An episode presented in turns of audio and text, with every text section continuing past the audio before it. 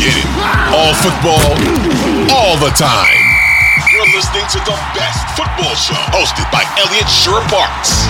What's going on, everyone? My name is Elliot Shorr-Parks. Today is Monday, March 13th, and this is the Best Football Show podcast, the place for the top news and opinion from myself and from the best of the best of Audacy's football podcasts and radio stations. If you like what you hear today, please hit that subscribe button for auto downloads and leave a five star review to help the show grow.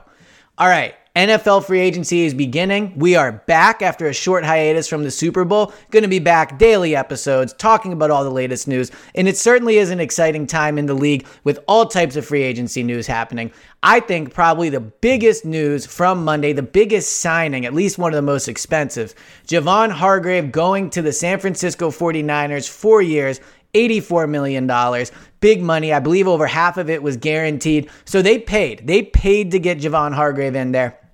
And I think that it's a good signing for the 49ers. I'm I covered Hargrave for his three years uh, in Philadelphia. I know his game well. I know him well. Uh, he'll be a good locker room guy for the 49ers. He was good friends with everybody on that defensive tackle line um, in Philadelphia and really the whole room, but especially that tackle line. I think he'll be a good addition to their locker room. But on the field, I think he's exactly what they needed. Now, I will caution the Niners still have one very major big question that Hargrave is not going to be able to solve by himself. But I do think on the field, Hargrave was a good signing for the 49ers. So, what is Hargrave good at? Hargrave is excellent at getting to the quarterback. And in the NFL, that is a skill that pays handsomely. 18 and a half sacks over the last two years, 11 sacks last year. Now, he was on a loaded Eagles defensive line. He played next to Fletcher Cox. Uh, for the second half of the year, he played next to Ndamukong Suh. He had Haason Reddick on, on one side, Josh Sweat on another side. I mean, the Eagles set almost an NFL record for sacks in a year uh, because of all the pressure they, they were able to get. So he benefited from having good players around him. But here's why I think he's a good signing for the Niners when I scouted the Niners uh, leading up to the Eagles NFC Championship game against them, one thing, and I don't have to tell Niners fans this, but one thing that was painfully obvious about them is they only had Bosa. That was it. There was no one else on the line you had to worry about. And as good as Bosa is, when he's on the edge, that leaves the rest of that line, the rest of the field to be taken advantage of from an offensive perspective. What Hargrave is going to do and what he did in Philadelphia is he will get to the middle of the line and he will collapse the pocket from the front right in the front of the quarterback's face. Now, the other defensive tackles are going to have to play well. I don't think Hargrave is somebody that can break double teams, but if he's getting double teamed on the Niners, that means you have two players on that line in Bosa and Hargrave that other teams potentially have to double. You only get five offensive linemen, and then obviously you can take tight ends and running backs and all those things. But what the what Hargrave gives the Niners is another player that teams have to worry about. He's going to make Bosa better. He's going to make the defensive tackle that he lines up uh, next to better. And I think he's going to be a really good pass rusher for the Niners. If you look at last year where they struggled, obviously Bosa was outstanding.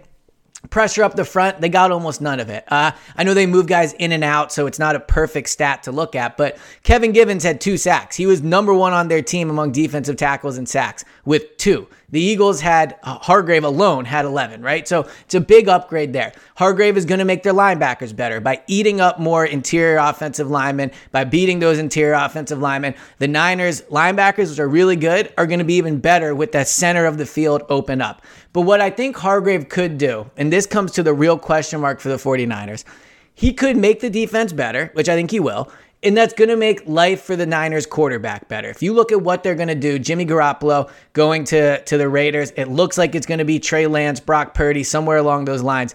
Unproven, young. I know Purdy had a good run last year, coming off a major injury. Trey Lance coming off a major injury. The unfortunate reality for the Niners is they're probably going to have to win with their defense next year. And in the NFL, that's a losing recipe. That's why you saw them get absolutely obliterated by the Eagles in the NFC Championship game. It was not because Purdy got knocked out. Of course, that was part of it. But the main reason is they don't have a quarterback. And the Niners still don't have a quarterback. So Hargrave's going to come in and he's going to make life better for the offense just because the defense will be better. So they won't have to score as many points. They won't be put in as bad situations. They'll probably be put in advantageous situations through turnovers, sacks, those type of things. But ultimately, as good as the Hargrave signing is for the Niners and as excited as fans should be about it, the reality is this. Until the Niners have a quarterback, they are an irrelevant team. Until Trey Lance shows he can be special, they don't matter. Until Brock Purdy shows he's healthy and last year wasn't a fluke, they don't matter. So while Hargrave is a good signing, and while I think it was smart money by the Niners it makes their defense better, all those things, until they get a quarterback, it's hard to look at this and go, okay, this makes the Niners contenders because you are not a contender if you don't have a quarterback. And the Niners, they don't got a quarterback. This has been the latest edition of the Best Football Show podcast. Thank you guys so much for tuning in. Please hit that subscribe button and please leave a five star review if you like what you hear. And I'll talk to you guys next time.